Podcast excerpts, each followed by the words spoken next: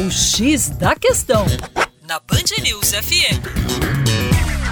Olá, ouvinte Band News, como vai? Tudo bem? Com você, o Juninho Lopes, do Terra Negra. E olha só, na primeira quinzena de abril, os Estados Unidos bombardearam o Afeganistão no intuito de atingirem os militantes do Estado Islâmico. Mas a origem deste grupo, Estado Islâmico, é afegã? O Estado Islâmico surgiu basicamente em 2004 como uma força de resistência à presença das tropas norte-americanas que tinham desembarcado no Iraque. Os americanos invadiram o Iraque no contexto da guerra contra o terror, iniciada em 2003, após os atentados às Torres Gêmeas no ano de 2001. Quando as tropas americanas deixaram o Iraque, já no ano de 2011, o país que não tinha mais o controle autoritário de Saddam Hussein viu o crescimento deste grupo extremista. Em 2014, o Estado Islâmico já dominava importantes áreas petrolíferas do Iraque e também da Síria.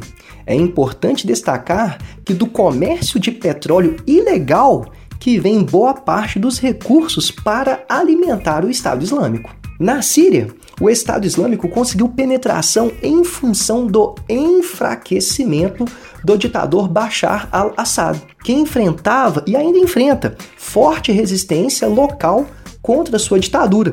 O país já estava em guerra civil quando o Estado Islâmico invadiu este território. Daí a facilidade do grupo terrorista em ganhar terras na região. E falando em terras, o objetivo do Estado Islâmico é este: estabelecer um califado, espécie de um império islâmico. E para isso é necessário terra, daí sua extensão em direção também ao Afeganistão, alvo recente do ataque norte-americano. Para mais, acesse educaçãoforadacaixa.com.